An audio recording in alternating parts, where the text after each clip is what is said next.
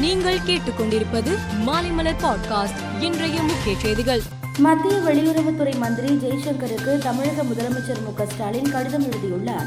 அந்த கடிதத்தில் இலங்கையில் கைது செய்யப்பட்டுள்ள பத்தொன்பது தமிழக மீனவர்களை விடுதலை செய்யவும் அவர்களது தொன்னூற்று ஐந்து மீன்பிடி விசை படகுகளை மீட்கவும் மத்திய அரசு நடவடிக்கை எடுக்க வேண்டும் என்று குறிப்பிட்டிருந்தார். தமிழகம் முழுவதும் ஆயிரம் இடங்களில் காய்ச்சல் தடுப்பு முகாம்கள் நடைபெற்று வருகிறது. இந்த காய்ச்சல் முகாம்களுக்காக தமிழகத்தில் நானூற்று எழுபத்தி ஆறு நடமாடும் மருத்துவ குழுக்கள் ஈடுபட்டுள்ளனர்.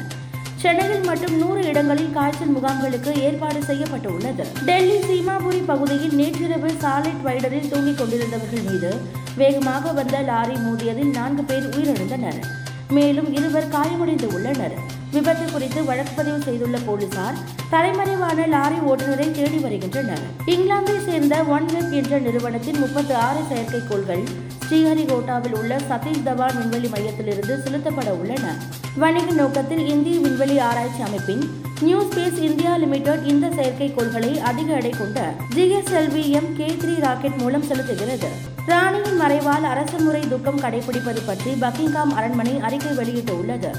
அந்த அறிக்கையில் மாற்றுமை தங்கிய ராணியின் மறைவை அடுத்து அவரது இறுதி சடங்குக்கு பின்னர் மேலும் ஒரு வாரம் அரசு துக்கம் கடைபிடிக்க வேண்டும் என்பது மன்னர் விருப்பம்.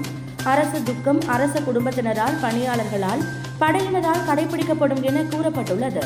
காற்றில் வைரஸ் கலந்திருந்தால் அதை குறுஞ்செய்தி மூலம் அணிந்திருப்பவருக்கு காட்டிக் கொடுக்கும் வகையில் நவீன முகக்கவசத்தை விஞ்ஞானிகள் கண்டுபிடித்து உள்ளனர்.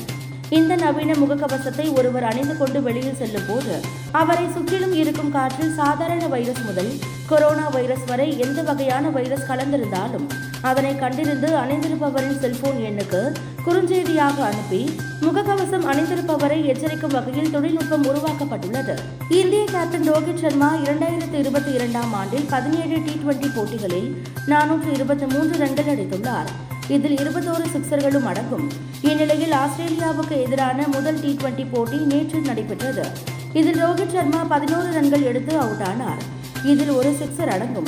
இதன் மூலம் இந்திய கேப்டன் ரோஹித் சர்மா நூற்று எழுபத்தி இரண்டு சிக்சர்கள் அடித்து இதன் மூலம் இந்திய கேப்டன் ரோஹித் சர்மா நூற்று எழுபத்தி இரண்டு சிக்சர்கள் அடித்து கபில் சாதனையை சமன் செய்து உள்ளார். மேலும் செய்திகளுக்கு மாலை மலர் பாட்காஸ்டை பாருங்கள்.